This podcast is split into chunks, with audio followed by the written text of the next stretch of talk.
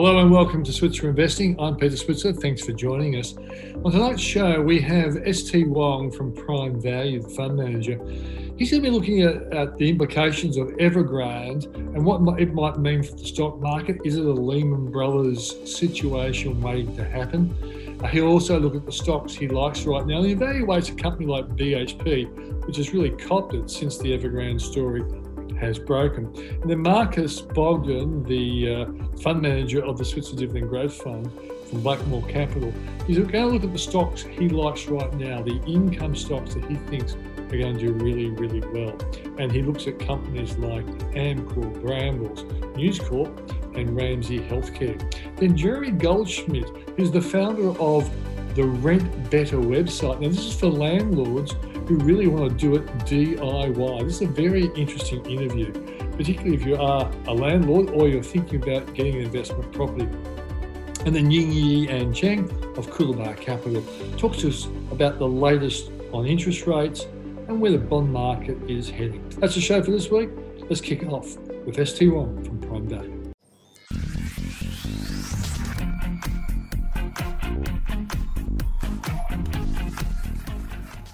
Well, joining me now at a pretty eventful time for the stock market is S T. Wong from Prime Value. Good to see you, S T.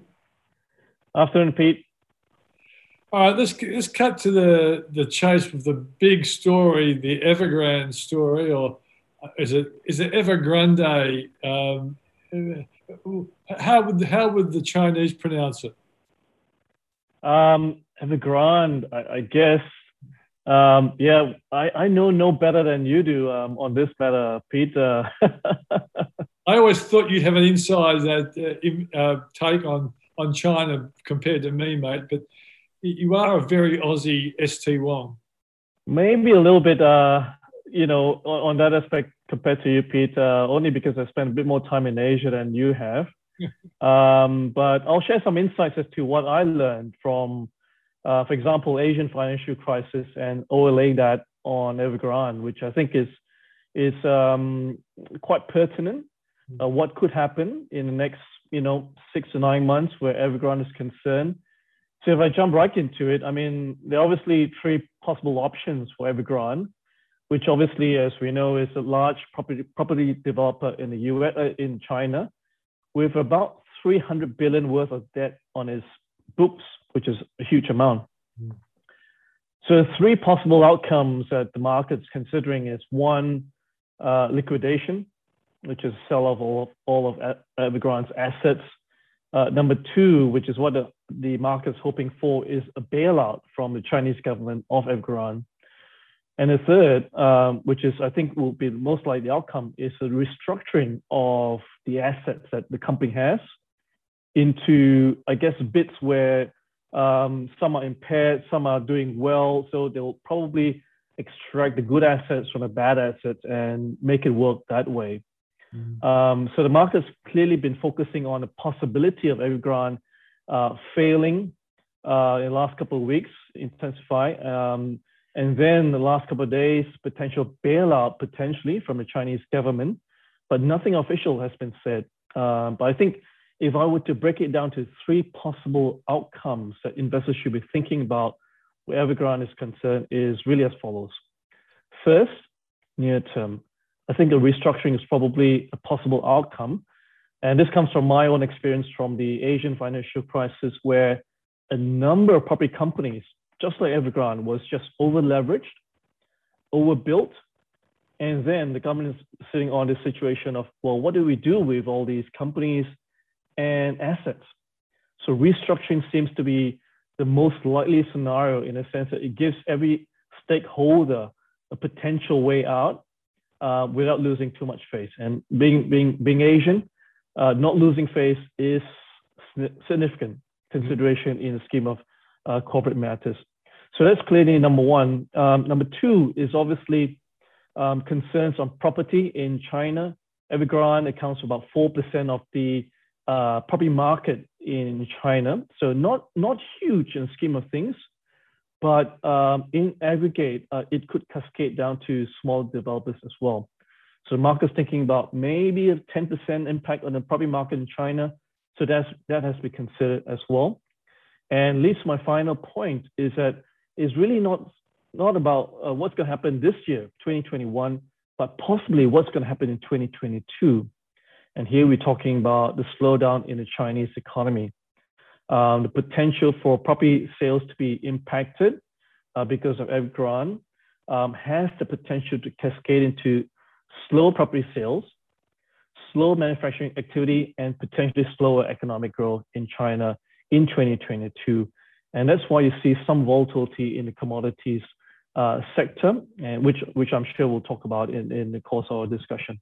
Yeah, for sure. So, so the, the link basically is that because Evergrande is such a big builder, it also would, would use a lot of steel, a lot of steel, therefore demand for iron ore, and that's kind of the, the link between Evergrande and also the fact that you make the point that the whole property sector could go into a, a, a period of lower growth and therefore there's less demand, and that, that's pretty well understandable. But I guess two questions now, and they're related. One is, do you see Evergrande being anything like the Lehman Brothers failure, which precipitated mm. the global financial crisis?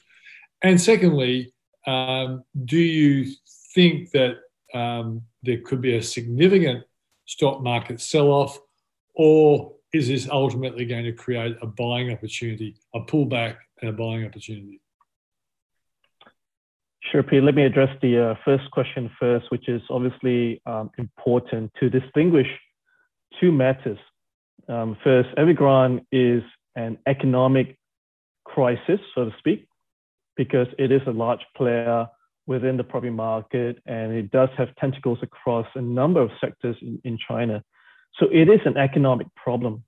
Uh, but the distinction we make is that it is not a systemic problem, in a sense that the financial institutions in China are not aggressively exposed to the Evergrande situation for two major reasons. One is that um, the government or the central bank in China has been preparing um, banks in China for the Evergrande situation pretty much the last four to six months. So there's been some preparation in terms of stress testing, for example, of balance sheets, Um, and pretty much in, in terms of pulling back the risk exposure of the banking sector in, in China. So in that sense, we think um, the Chinese financial system can absorb a risk like Evergrande um, and not yield to a systemic situation, which we're all very concerned about. So distinction between an economic situation, which is poor and bad, needs to be managed, uh, but also um, it is not a systemic situation or crisis in our view, such that it would trigger, you know, kind of a Lehman situation where we saw back, you know, decades ago. So that's how we distinguish the two between an economic scenario and a systemic scenario. Okay. So therefore, if the market sells off, and let's say it's a pullback of six or seven percent or something like that, um, would you see it as a buying opportunity uh, on the basis that you think twenty twenty-two and twenty twenty-three will be good for stocks? I think our premise hasn't changed significantly, which is um, three points. One, uh, rates will remain low, despite what the Fed has um, come through last night in terms of tapering. That's fundamental to our thesis on the market. Uh, the second point is economic recovery continues apace, and that should lead to corporate growth in twenty twenty-two, twenty twenty-three. Um, so that doesn't detract Um, the fundamentals where Evergrande is concerned, um, where it is an economic situation um, within China. The third point we make, um, Pete, is, in all this is that companies today are much better positioned because of how the balance sheets are um, in, in, in this environment. So we're not going to see a situation where, you know, again, going back to Lehman example, uh, where there's going to be a crisis of liquidity. Uh, that is less likely to happen to our companies today than it would have been, you know, say twenty years back. Okay. So let's just concentrate on one company that has suffered in the short term, namely B H P, um, with the iron ore price coming off the boil. Do you, do you see B H P getting in a buy zone on the basis that if twenty-two, twenty-three is going to be a stronger year for the global economy, um, well, then B H P share price probably has been taken down, you know, too far? there's certainly a case to be made for a company such as B H P, where um, it's just been oversold on the back of iron ore. Uh, what I would add as a precursor to my thoughts on B H P is that we should be expecting commodities to be somewhat volatile in the next couple of months, because a lot of headline news haven't gone away. Evergrande will still continue to dictate news flow, for example. Uh, but when we think about, you know, the medium to long term, say eighteen, twenty-four months time, uh, where we anticipate still global growth coming through, therefore, demand for broad commodities will be reasonably solid. Now, we, we have to say that we are reasonably selective on commodities exposure. Iron ore is probably not our best pick at this juncture. At some point, prices will trough, uh, but in, in the near term, I think it will be volatile. What I would suggest, uh, Pete, if one were to be looking at the commodities companies, is to um, go down two paths. One, select a commodity which you really like or are really positive on, such as, you know, copper or, or even lithium, or go for a company which has got truly diversified earnings across a number of commodities. Now, a company such as South thirty-two comes to mind because of how diversified its commodities exposures are to aluminium, uh, manganese, nickel, and coal as well. So from our perspective, um, a company such as South thirty-two Uh, actually makes um, just as good sense as investing as would be as would be investing in the company such as B H P. Mm, okay, um, it was interesting. I got Macquarie. Macquarie thinks that B H P has a fifty-six dollars price target up there. So that person at Macquarie is very, very positive on the company. Now let's go into what you you like, because you know your fund searches around for value stocks. I've talked to you before, after crashes of the stock market, it's a perfect time to go hunting for value stocks. What, what are the one or two stocks that you really like at the moment, or you might have recently added to your fund? Yeah, let me start off with uh, Bega Cheese. Uh, Bega Cheese is a small mid-cap company, which I guess we've more recently gravitated to. Um, stock price actually has been derated because of where the milk price has been.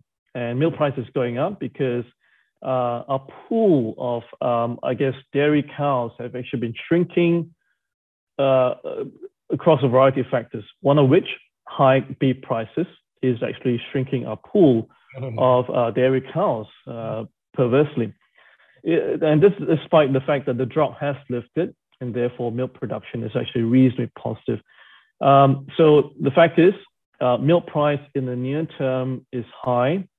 And because Bega uses milk as an input to its production, uh, that crimps margin um, to some extent. But here's the kicker. Having derated its share price, Bega today is a much better company quality-wise in terms of earnings quality compared to where it was three years ago. And this is because it acquired Lion Dairy and Drinks, the, the Lion Dairy and Drinks business, which is a large producer of branded, you know, products from Big M to uh, cheeses and yogurts, mm-hmm. which um, Bega has only started to bring that business on board. So we think that when it becomes a fully integrated business for Bega, this is going to be a highly profitable business for the company. And therefore, you're paying today eighteen times, having derated, for a company which is going to be better quality than what it was three years ago. Okay. So that's one which we really like at the moment. Okay, that's bigger. Give us one more and I'll let you go. Um, I've talked about News Corp um, in the past. Uh, yeah. Still like News Corp.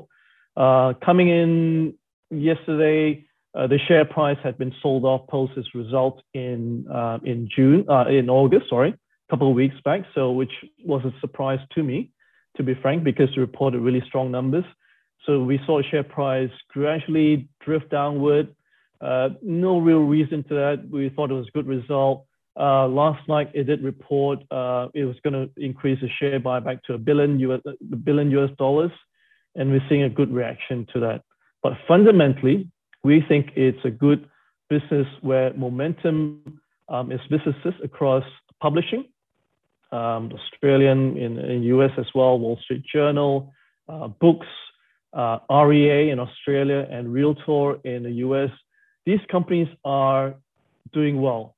The momentum has continued post the results, and that's been confirmed by uh, Bob Thompson, the, uh, the C E O of the business, last night in a conference. And we think it's one which will continue to, to do well into next uh, in, into twenty twenty-two.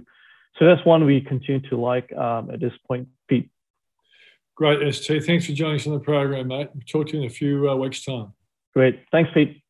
Become an annual Switzer Report subscriber and get unprecedented access to my seven investing principles, where I reveal the exact strategies I use to invest. You'll get access to an exclusive P D F, video recording, and even a free copy of my book, Join the Rich Club.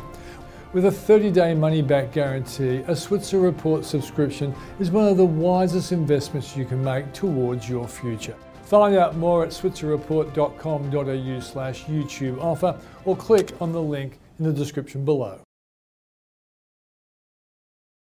And that was S T. Wong of Prime Value. And before we go to our next guest, Marcus Bogdan of Blackmore Capital, I want to remind you about next Tuesday. We have our smaller microcap conference on. And this is actually an opportunity for you to listen to the C E Os or managing directors of these companies. And they'll basically tell you about what their company does and what's the outlook for these companies. So if you, all you have to do is click on the link in the description below and uh, register, and make sure you turn up Tuesday online for our Switzer Microcap Conference. Well, joining me now is Marcus Bogdan, who is the uh, fund manager for the Switzerland Dividend Growth Fund, and he's from Blackmore Capital. Great to see you, mate. Good morning, Peter. Good to be here. Now, I know you want to talk about um, some of the stocks you hold, like Brambles and mm-hmm. News Corp, and, and, yeah. and also I'm interested, you want to talk about Ramsay, because a number of my experts have liked Ramsay in recent times. Yeah. So we'll get to that in a minute. But yeah. I'm getting questions around Switz itself, and mm-hmm. because it's not really a stock so much, it's a fund, it's a quote, mm-hmm. like an E T F type fund. So it's mm-hmm. a unit price, and people are curious about, how is the price determined on a daily basis? Is it demand for the stock, or is it the actual value of the stocks that you hold inside the fund? It's the value of the stocks that we hold in the fund. So it actually represents the true fundamental value of the, por- of the portfolio. And so the evidence is, you know, over the last, over the last year or so, you've had very strong earnings growth, and that's been reflected in strong underlying share prices of the companies that we that we own. So categorically, you're uh, you're buying it at N T A. Yeah, and N T A is a net tangible asset, which is like if you were forced to sell up everything you held, that would actually give you the the unit value of all those um, stocks inside your fund. That collective value, absolutely. Okay, so that that sells that one. And also, I think the point should be made that when the the coronavirus crash of the stock market happened, the, the, the unit price of Switz, like everything else, fell. But it was just a reflection of the fact that the stocks that you were holding, their share prices were falling. So by by definition, yeah. unit yeah. price Switz has to go down. Absolutely. And, and just to remind investors what happened there, from February to March, the market fell about thirty-six percent.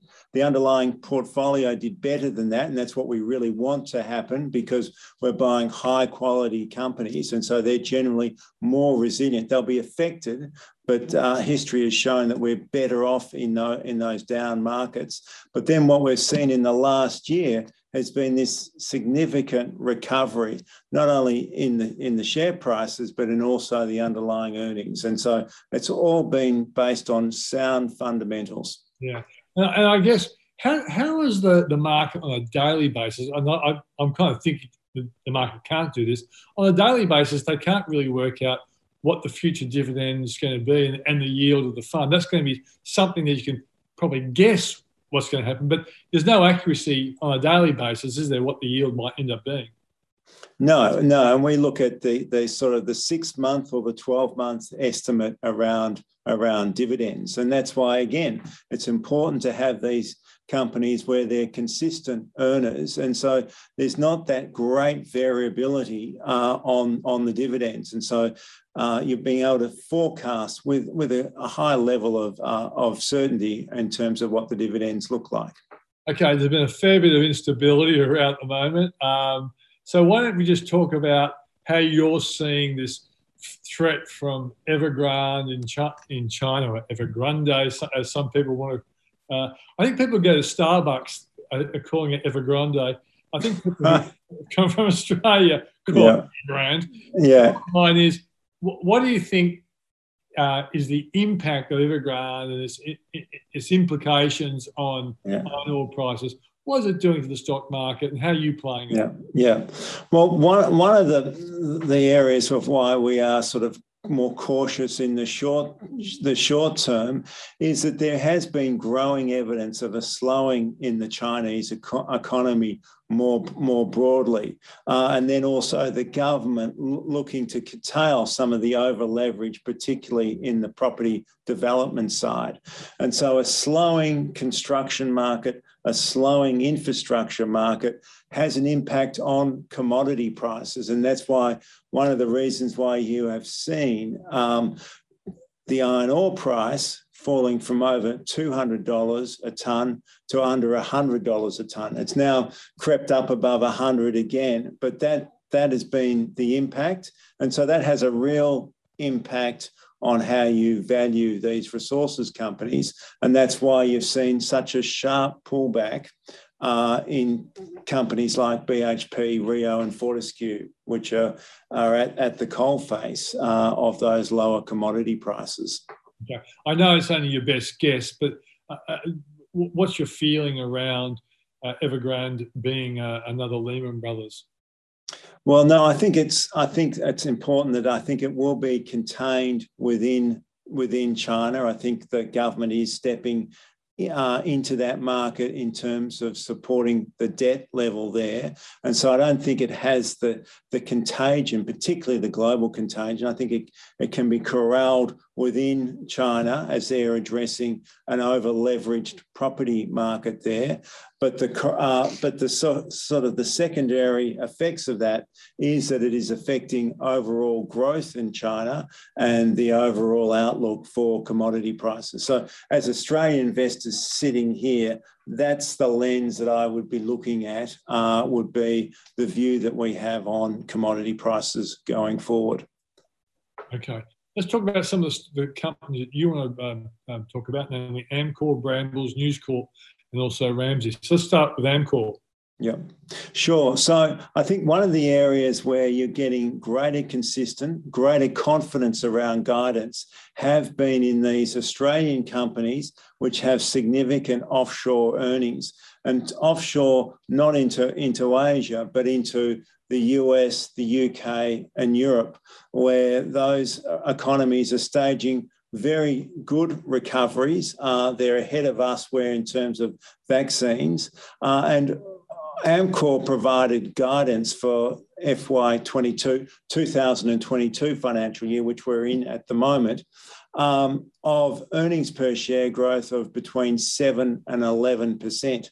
Now, that that's a really attractive growth rate. Uh, the share price has come off recently about around eight percent, uh, and the dividend yield is around four percent. So um, robust earnings growth, attractive dividend uh, d- dividend uh, yield of around four percent, uh, and is facing into um, really uh, strong consumer staple trends that we're seeing both in the U S and, uh, and in Europe at the moment. Okay, now Brambles has been a, a company that can disappoint. What's your, your current view on Brambles going forward? Well, they recently had an investor, investor day where they are um, increasing their capital expenditure for this uh, financial year. Now, that came as a bit of a surprise to the market, and it's led to around a four percent reduction in uh, consensus profit profit numbers. But again, they are still going to grow in, in two thousand twenty-two. They're expecting revenue growth of between five and seven percent, but profit growth of only one to two percent. But we do, and the company has guided that from next year onwards, they expect that uh, they'll see a strong uplift in earnings an earnings growth in the high single digits. Uh, and so over the next three years, we're expecting profit growth of around seven percent per annum. And again, Brambles is another company which is facing in to these very, very strong consumer trends, particularly in the, in the staple market. So I see this pullback of around eleven percent more of an opportunity uh, to buy a, a company which is really got a, a strong under, underpinning in terms of its earnings and its and its revenue growth. Now, Marcus, there was there was a time where people would say, well, with News Corp, it's just so hard to work out what's going on. How can you invest in it? But yes, a lot more people are actually supporting News Corp nowadays. Is the company more transparent, more understandable nowadays? I think I think it is. I mean, I've been a long-term follower of of, New, of News Corp, uh, and there has been a a very um, strong Uh, recovery in their base businesses. Uh, Dow Jones, which owns the Wall Street Journal and, and owns uh, businesses in, in, in sort of compl- compliance. Uh, digital real estate, people might not realise that uh, that um, News Corp owns sixty percent of R E A and then eighty percent of a digital real estate company called Realtor um, in, in the U S. Those businesses have been really, really, really strong. Uh, and then the publishing businesses, which is HarperCollins, which is which grew earnings by around forty percent um, in the um, in the last financial year. So the sum of the parts discount there is still significant. Uh, and they've just announced a billion dollar buyback. But it is important to note um, that they are not uh, a significant dividend payer, and, it, and it's more for the, the, the growth funds rather than the income funds. Yeah, okay. Now, finally, Ramsay, and as I say, if you look at what the analysts are saying, they pretty well think Ramsay's priced to perfection right now. But my, my view on Ramsay is that over the next year or so, it probably is going to do better. Is that is that your view as well, Marcus? Yeah, I do. I, I do. And I think the evidence points to that because so Ramsay is the largest private hospital operator in Australia, but also it's significantly glo- uh, a global player in the U K and in, and in Europe. And we're seeing that those markets are recovering for them.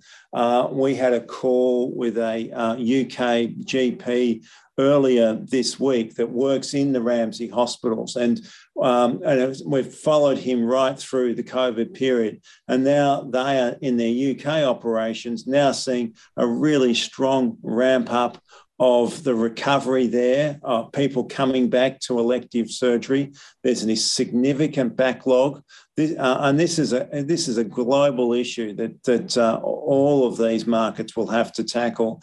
Uh, and then Um, a significant uplift in N H S funding to tackle this uh, this healthcare backlog of uh, greater elective surgery. So Australia is about three to six months behind that, uh, and as it is an inevitable as we come and we start to reopen, uh, that these long waiting lists that we're seeing in Australia, particularly in the public health uh, hospital system, will need the help of the private system, and Ramsay being the largest player there uh, should should see good growth uh, for the foreseeable future.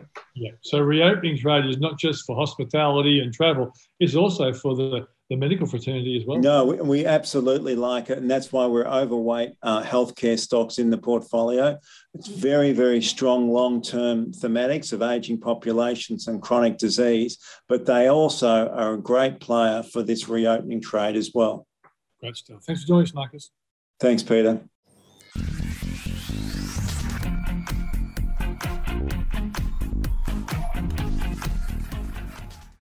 Well, there are about two million landlords and three million rental properties in Australia, and recent statistics claim as much as thirty-three percent of the market is now self-managing. Now, Rent Better is a platform offering landlords a way to run their investment property D I Y. Jeremy Goldschmidt is the founder and C E O of Rent Better. He joins us on the program. Thanks for coming on the show, Jeremy. Thanks very much for having me on, Peter.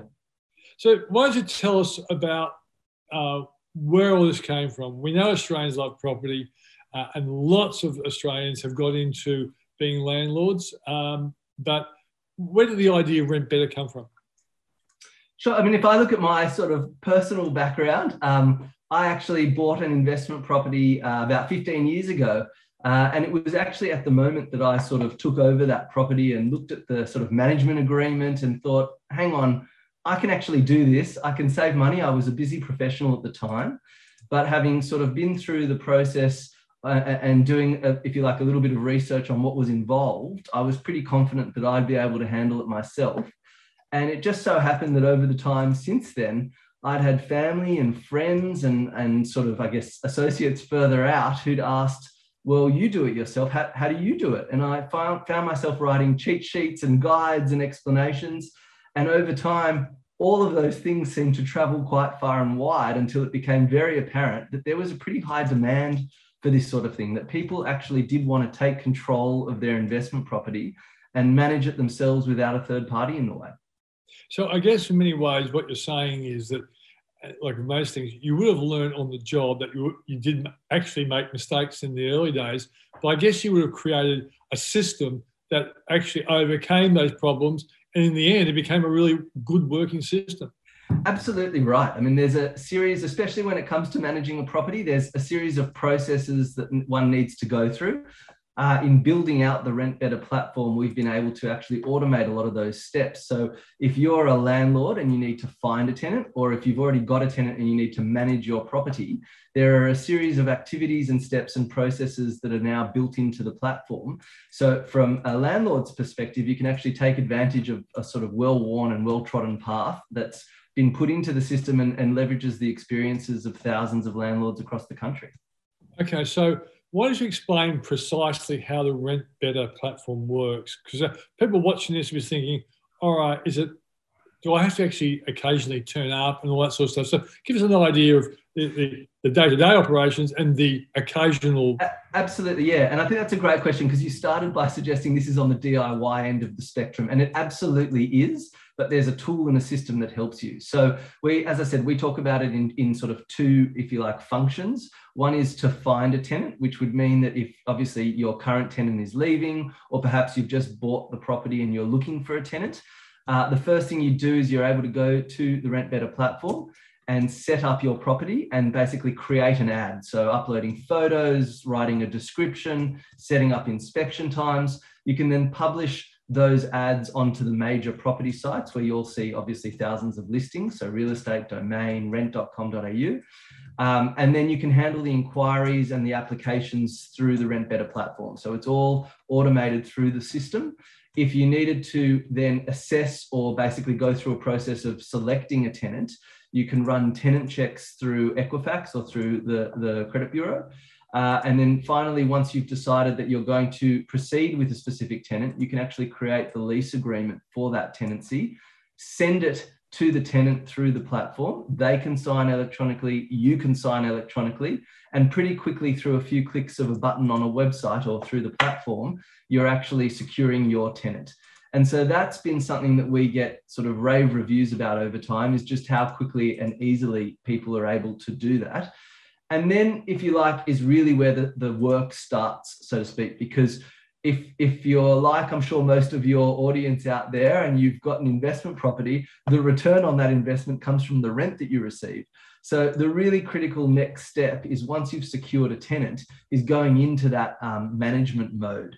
And that's where the platform really delivers a lot of value. So uh, we operate a system that allows you to, number one, set up um, a payment schedule that's attached to the lease agreement. So let's just say your uh, rent is five hundred dollars a week, paid fortnightly over twelve months. That schedule is set up. It automatically will Uh, uh, run the payments, track those payments, receipt them. If there's any failed payments, it will actually send out notifications. So it really keeps you on track and keeps everything in one place. And so you've got, I guess, confidence and comfort in that um, payment process. And then when it comes to all the associated things like tracking expenses, billing the tenant for utilities, and I guess what you'd call the administration side of things, so that at tax time, you've got a report with all your income and your expense tracked. The platform actually gives you all of those features and tools that are associated with it. So again, from a landlord's perspective, as you put it before, there is a D I Y element where you're in control and you're monitoring and managing, but the system is driving a lot of the activity to make it more efficient for you. Yeah. Yeah. How long is the um, the Rent Better platform been operating for? So we've been going for almost five years now. The last sort of two and a half, we've had, I, I call it real investment, and we've grown quite substantially as a result. Uh, but the business itself has been going for, for close to five years now. Yeah. And so what were the, the big lessons in the early days, which have, have now become critically important to make sure that customers that come to your website have a good experience? Because a lot of people would love to think, oh, it's online, I don't have to do anything. And yeah. in the perfect world, you wanted to create something like that, but experience taught you that there are some things that people are going to have to do to make sure that the whole experience works out. Absolutely. And look, I think, um, you know, many of your viewers, again, will have had experiences with Airbnb and Uber and a range of these tech platforms. And the thing that always, um, I guess, drives value for people is the experience of using it and shortcutting processes that were otherwise quite painful. And the one that always comes to mind with me is, of course, I can just hail a taxi on the street, but you often think about, well, at the end, I'm going to have to pull out my credit card. It's going to be a painful exchange. I don't want to do that. If I just go through Uber, it'll be pretty simple and slick, and I'll feel better about getting in and getting out. And I, I think it's much the same with, with a lot of the functionality that we offer. Because often um, people will find a tenant, let's just say, but there is all this paperwork and there's all this friction in the process of creating, if you like, the necessary uh, steps from I've identified someone to how do I securely and in a compliant way set up my tenancy. So whether it's the lease agreements and having a digital signature on the platform and being able to go from an idea to action, um, we, we think those sort of moments in time actually smooth the process and do make it not, it's not quite easy that you do it with your eyes closed, but it is a process whereby you're in control and you can take the obvious steps that need to happen. So I think one thing from our perspective is the, if you like, creating the bridge between major steps in any process. If that bridge is really well connected and easier for you to step on and across, then that certainly helps. And we found that around lease agreements, condition reports, and some of these features. And have you found that, and I'm not sure whether it's necessarily um, something that you guys recommend, but I would have thought, like in a perfect agent relationship, they do everything, they actually seem to represent you, they also seem to assess, up, assess the, the tenant really well, uh, but the flip side, we know most agents, or a lot of agents, don't do that. And so you get really disappointed with the money you're paying and the experience you get. Do, do you recommend, even if the, the, the whole process becomes very seamless via Rent Better, that, that the landlord at least gets to um, meet the tenant and have, have some experience so you can actually size up the tenant? Absolutely. That, I mean, that's something that I think will will never go away. And you talked about before some of the sort of time commitments and the things that one needs to do in this process. And we, you know, we actually produce uh, webinars and a range of content around the best way to do this. But certainly when it comes to, um, I guess, from the tenant's perspective, I don't know about you, but I would be very unlikely to sign a lease agreement without physically seeing the space where I'm going to live. And from the landlord's perspective, again, video calls and phone calls are really helpful, but I do think there's something to be said for actually physically seeing and, and having sort of, if you like, a judgment call on that person. Because at the end of the day, when it comes to making a decision, uh, one of the heavy criticisms that you will hear from people who use a third party is that the, uh, if you like, the incentives aren't always aligned because the third party often gets paid when the rent gets paid. So they're in a hurry to just get anyone in there. And perhaps the judgment call on whether they were the right person is, is sometimes lacking. And if you're a landlord, you might say to yourself, well, how do I know I've got the right judgment? But, you know, most people will back themselves to say that there's an application which gives you, if you like, on paper, the ability to assess someone. There's a tenant check through the credit bureau, which gives you, or through Equifax, which gives you access to the National Tenancy Database and gives you, if you like, a third-party insight.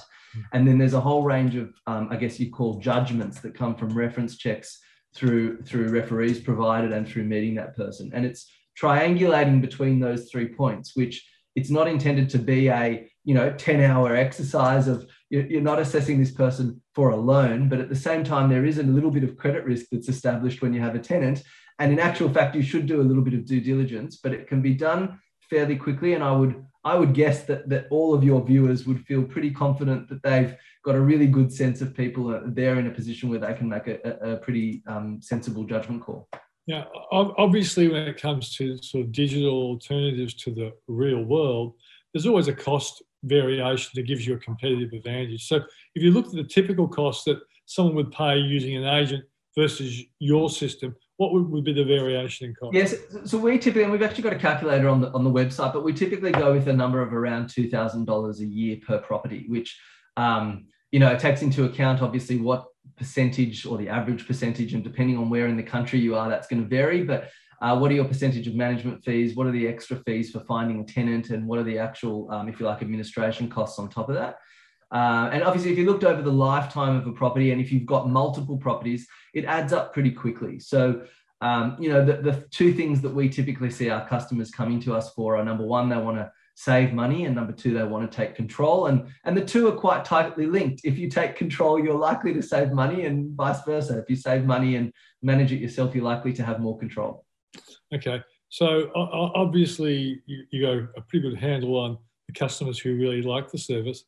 What is the typical customer who's going to be trouble for you, and they will find the, the whole experience difficult for them?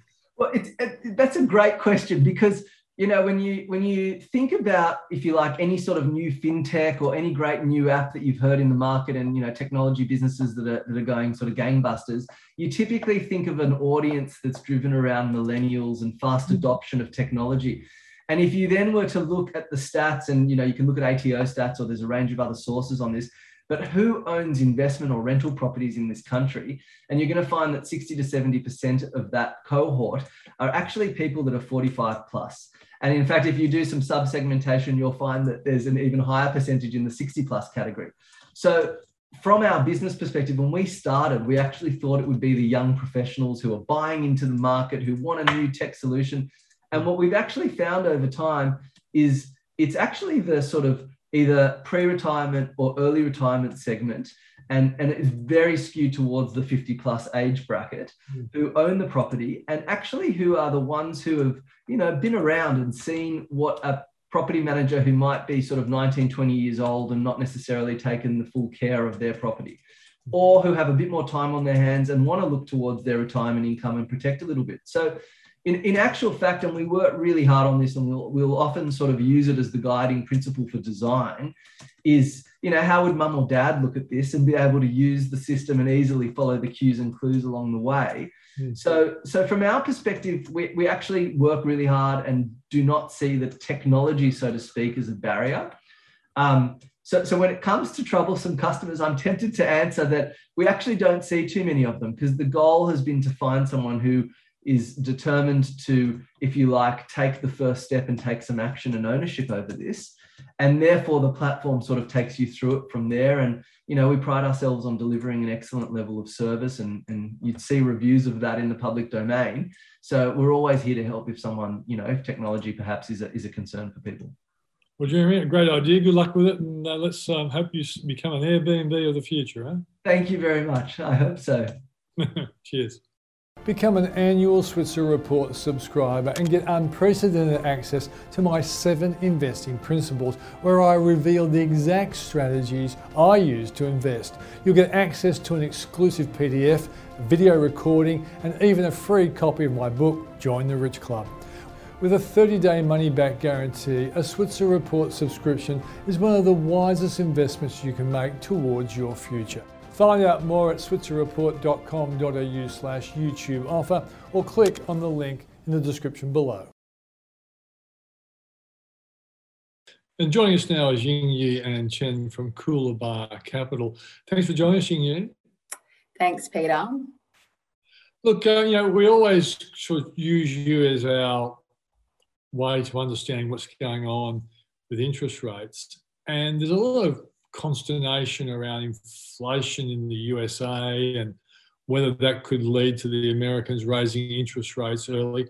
What's the, the house view on U S inflation and its possible impacts on interest rates? Yeah, look, we, we've spoken about this before, and uh, to be honest, uh, the, the Fed has said that they will go ahead with, you know, tapering at some point this year.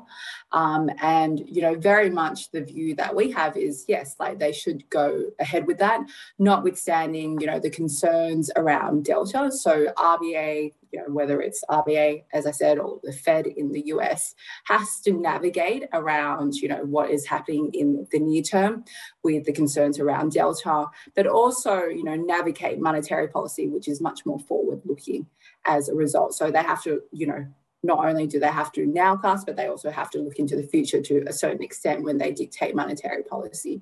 So the, the first sort of step for them would be to taper bond purchases Uh, as a first step to target any sort of um, inflation sort of concerns. Now, inflation is still manageable. Um, so up until they get to the point where, um, you know, inflation does sort of uh, creep towards the higher of the two to three percent band, they are unlikely to hike interest rates. So first they need to reduce their bond purchases, and then at a future point in time, they will start hiking sort of rates. At which point then, yes, you know, um, any sort of portfolio that has interest rate risk, uh, so long end bonds or, you know, what we call interest rate duration risk or fixed rate risk is obviously something um, that will be, you know, exposed to that more on the downside. If the Yanks, say, moved late twenty twenty-two because it's growing stronger than people expected and inflation was higher than they expected, do you think they would put pressure on our central bank to raise interest rates, or would Doctor Lowe stick with his twenty twenty-four promise? Yeah, it's really interesting. There's obviously a lot of uh, crosswinds um, in that sort of thinking, because on the one hand, and I think we've definitely sort of spoken about it before, currently Australia's borders are closed, right? Um, which means that without the, the non-residents in Australia, um, that's put inflationary pressure on wage inflation here, uh, and it's also meant that unemployment's gone down as well because the supply of labour Um, is less. Now, come next year, when we are probably expected to reopen our borders, then you would expect that non-resident or that supply of labour to come back into the country, mm. which has the effect of, you know, deflationary effect on wages, uh, which is probably the most important thing, the, the most important thing feeding into what the R B A is looking at in terms of um, you know, inflation is very much that wage inflation number. And when these non-residents do return because of open borders, that will have a deflationary aspect. So on the one hand, yes, you know, you could say that because the Federal Reserve is starting to hike rates, um, that will, you know, potentially give, you know, some sort of a, a green light for other central banks to not deviate too much from that sort of policy. But the R B A needs to watch what's happening domestically, which um, is likely to be, you know, deflationary, if anything. So for us, inflation is less of um, a concern, say, in the next couple of years. It might be something, yeah, say come twenty twenty-four, which is more realistic. So, you know, to answer your question, we think the R B A would more likely sort of stick with the, the current sort of program and look at what's happening domestically. Okay. Now, um, your boss, Chris Joy, writing in the A F R, was talking about how um, because states are spending a lot of money, um, state government bonds are really popular uh, and they're issuing more. Now, you, you manage, you know, you guys manage the Switzer Higher Yield Fund, which is basically a, a bond fund and primarily government type bonds or really uh, blue chip type banking type bonds. Um, what's that going to do for the fund? Is it, is it a good thing or a bad thing for the fund that um, state government bonds will be in more supply? Well, actually, state, more state government bond supply has actually meant um, more bonds, and that actually has reduced prices.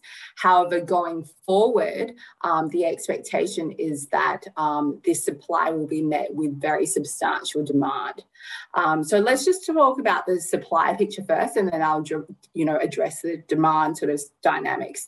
As you guys know, um, and as your audience would know, the price Prices are determined by demand and supply. So the more demand, the higher the prices, the more supply, the lower the prices. So on the On the supply side of the equation, um, basically uh, state government bond prices have cheapened up.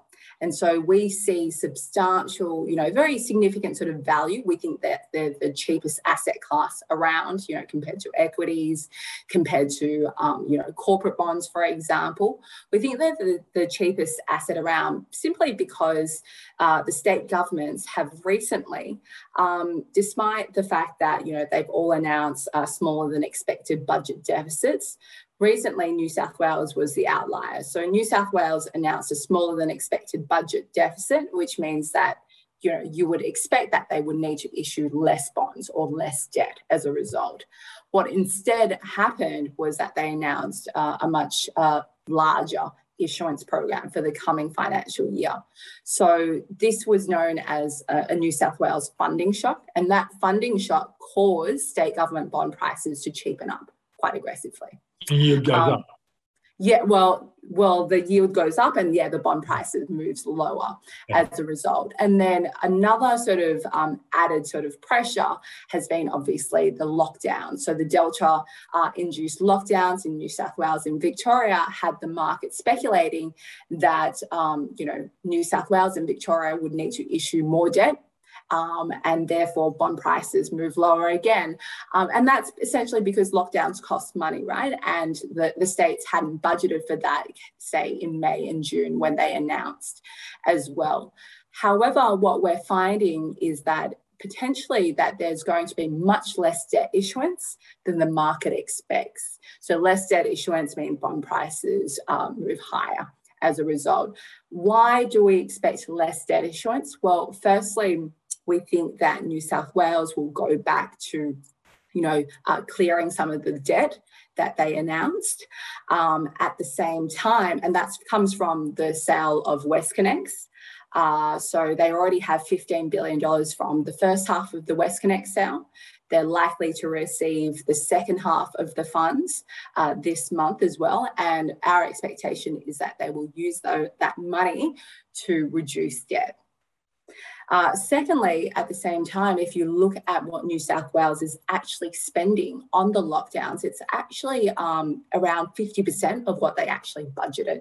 So this lockdown is actually, um, you know, not co- costing them as much as they had budgeted. Secondly, we're expecting New South Wales to come out of lockdown in October. Uh, so the New South Wales government is quite married to that seventy percent uh, to eighty percent vaccination rate as opposed to the daily case numbers. Um, this will be, you know, positive for the economy, but also for the bottom line for the New South Wales government as well. So that's on the supply side. So we're expecting less debt issuance. The demand side is incredibly interesting. So as I mentioned, you know, the more demand for state government bonds drives prices higher. The demand side of the equation is very much driven by what, um, you know, our thinking around this uh, facility called the Committed Liquidity Facility. Now, I don't want to get too technical um, because you do pull me up about being technical too, very often. But essentially, if you think about it, Uh, globally, regulators require banks hold emergency liquidity, okay? Um, and what is the best form of emergency liquidity? Government bonds. Yep. Now, post-G F C, our government bond market at the time, if you rewind, wasn't very big. We didn't have a very large uh, government bond market. So if the banks needed to hold these government bonds as emergency liquidity, the R B A and APRA were concerned that the banks would crowd out the government bond market. It meant that other people couldn't buy government bonds, and you don't want that. So instead, uh, the R B A, so uh, the Deputy Governor DeBell, introduced the Committed Liquidity Facility, which is known as the C L F. And within this Committed Liquidity Facility, the banks were able to hold alternative liquid assets as a surrogate. What sort of alternative liquid assets? Well, it included their internal home loans, it included uh, R M B S, it included each other's bank senior bonds. And if, frankly, if you were a bank um, and you were focused on maximising return on equity, holding those sort of securities, Um, or holding those sort of assets uh, generate much higher uh, R O Es than you would on, say, investing in government bonds. Yeah. Now, the thing is, APRA has been telling the banks uh, for quite some time that the C L F needs to disappear. because we don't have the same situation that we did, you know, say circa, um, you know, five, ten years ago. Instead, the government bond market has grown quite significantly because governments have had to raise debt to address the issues around COVID. So the size of the government bond market is actually one and a half trillion dollars now. So the banks don't really have that same excuse to hold alternative liquid assets as emergency liquidity. Um, and so, you know, the, the expectation from um, many in the market was that this C L F would disappear over, say, two or three years. Um, our thinking has been that, you know, the, there's cause for APRA to reduce this um, in a shorter time frame. And uh, APRA announced this on Friday, and they said that the C L F needs to disappear by the end of twenty twenty-two. The size of this C L F is one hundred forty billion dollars or so, which means that that one hundred forty billion dollars needs to find its way into high quality liquid assets. What is a high quality liquid asset? It can include deposits with the R B A that earn zero percent, or it can go into Commonwealth government bonds or state government bonds. Now, if you work from an economic point of view and you know believe that the banks are focused on maximizing return on equity, then they should target the highest yielding of those options, which would include those state government bonds. State government bonds, yeah. Okay, well, you right. So, yeah. yeah, we're constructive on you know multiple fronts there. Right. So the bottom line is, is this a good thing for the Swiss High Yield Fund? Because, yes, it yeah, is. Okay, that's the bottom line. That's all I yes. care about. Yeah. All right, Ying Yi, thanks for coming on the program. Thank you so much, Peter. And that's the show for this week. Thanks for joining us. And don't forget our Microcap conference on Tuesday. Just click on the link in the description below, and I hope I see you there next week.